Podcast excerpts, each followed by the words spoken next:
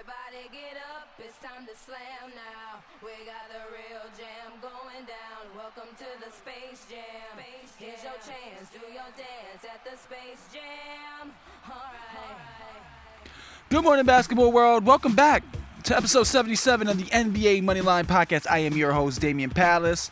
Uh, gave you guys some picks last night. I hope you followed along because I had some winners there. I definitely had some winners. I hit you with the uh, Milwaukee minus six over Detroit. They won by 10.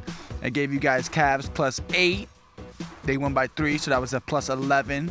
I locked down, told you guys the easiest pick was OKC minus five at Orlando. They won by nine.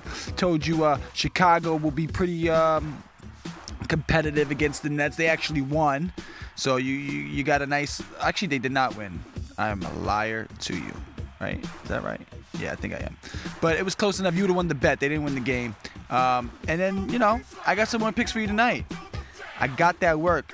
F with me, because you know I got it. Let's dig in. We're gonna make a nice short and sweet episode because I got things to do. I got meetings to do. I got a nice little advertising meeting. We're gonna get we're gonna pick this whole shebang up and turn it up for the second half of the season.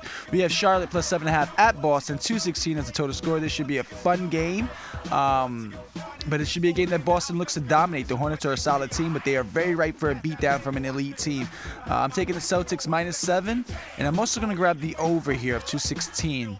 Charlotte plus nine and a half at Miami, 207.5 in total. Nine and a half points is way too much for this matchup. Uh, I understand the Bulls are really bad, but the Heat aren't that good. I know they're about like 24 and 24, not to mention a couple injuries. D Wade, Derek Williams. Uh, I'm interested to see if Dion Waiters gets some tick. I, I do like him as a player. I think he could bring an array of, of, of different assets to the team when he's on the court. Um, I'm gonna take the Bulls with the cushion. The Bulls. If you want, push it to 10. Take Bulls plus 10. That's a nice cushion. Dallas minus six and a half coming to the Big Apple. New York City. Uh, play on Knicks. 214.5 in the total. I'm grabbing the Knicks plus seven here. Of course, the Mavs are the better team, but guess what? They're four and 20 in the row. I think the Knicks are like, like barely like they're like four and 17 at home. But we're not talking about that. We're talking about the Mavs in the road. Um, they're four and 20. Um, I like that. And I also like the over. So you can take your pick on this one. I love the over. I like the over a little bit more, but I think the Knicks can cover plus seven. I think it'll be a closer game. Who knows? We have a pick 'em here, an even spread. Indiana at Washington. We're to make a lock here. So listen tightly or listen closely. Keep your eyes, keep your ears peeled. Peel something. I understand that the Pacers are a different team without Victor Oladipo, and I also uh, I noticed that the Wizards are playing way better than expected without John Wall. However, the Pacers have a way better team, including coaching and overall organization. They have better experience, longer experience without uh, Oladipo, as you remember earlier in the season. They they did pretty good. Lock the Pacers tonight. Bet your house on it, because I'm putting putting at least 100 on that one straight up. So you guys cannot follow my money. It's a hundred bucks. It's 10 units for me. I do $10 units. I don't know why. I just like the sound of it. Denver minus eight at New Orleans, 227. New Orleans, 227 on total score. The Pelts coming off an impressive win against the Rockets last night. Almost held James Harden to under 30 points, and they did that without Anthony Davis. Meanwhile, the Nuggets have won three in a row. I'm grabbing the over tonight at 227. The Pelts have proved they can score big points without their big man. And we all know Denver can push the ball when they want.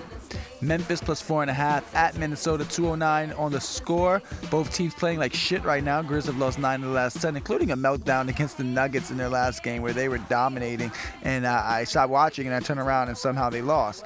Wolves been beating up on the bad teams, but I do like them at home. I've always liked the. I, I don't know why I respect Minnesota as a home. Um, I guess because they're kind of a gritty team, or that's they're supposed to be gritty. I'm not sure. I'm grabbing the Wolves minus four though. Atlanta plus five and a half at Sacktown taking on the Kings, 236.5. That's a lot of points on the total. The Hawks have had a lot of semi-impressive moments this season. They've been competitive at times. They've had some highlights. Uh, I'm going to make it clear how I feel about the Kings because I've been saying it for a few months now. The Kings handle the weaker teams with ease. They beat up on them. They do not. They do not go low when they. What's the wording I want to say? They do not meet the competition down. They will meet them up. They do not stoop down to the lower competition. Take the Kings minus five. Last game, Utah plus one and a half at Portland, 218.5 in total. I'm looking forward to this matchup. Both teams really grooving. I respect Portland's home court, but I've also noticed uh, the Jazz are really stepping up their players late.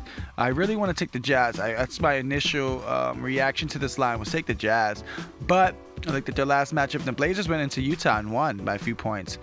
So I'm just going to take the Blazers money line tonight at home.